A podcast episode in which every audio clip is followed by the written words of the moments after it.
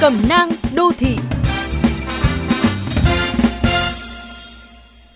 Các bạn thân mến, tiêu đâu dùng đấy như là câu thần chú của các chị em đang khó kiểm soát việc mua sắm trực tuyến và thường hối hận sau khi chốt đơn.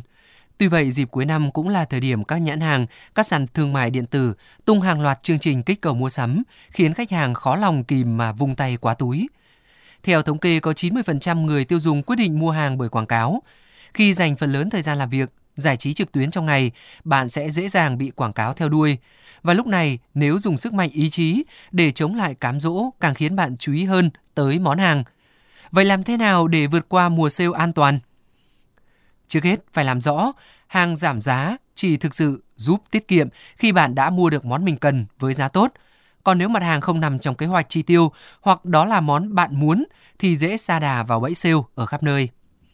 Giống như việc lên ngân sách chi tiêu hàng tháng, hãy chuẩn bị trước mùa sale cuối năm bằng cách lên danh sách món đồ cần mua.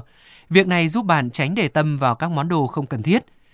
Hiểu giá cả các mặt hàng cũng giúp tiết kiệm tiền bạc khi tỉnh táo trước các khuyến mại tưởng như rất hời.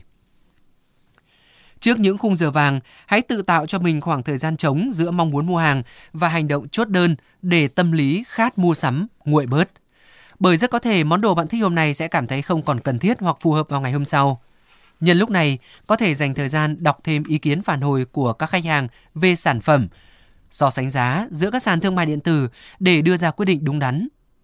Cuối năm, nếu có tự thưởng cho bản thân một vài món đồ mới giúp tâm lý vui vẻ cũng không có gì là quá đáng.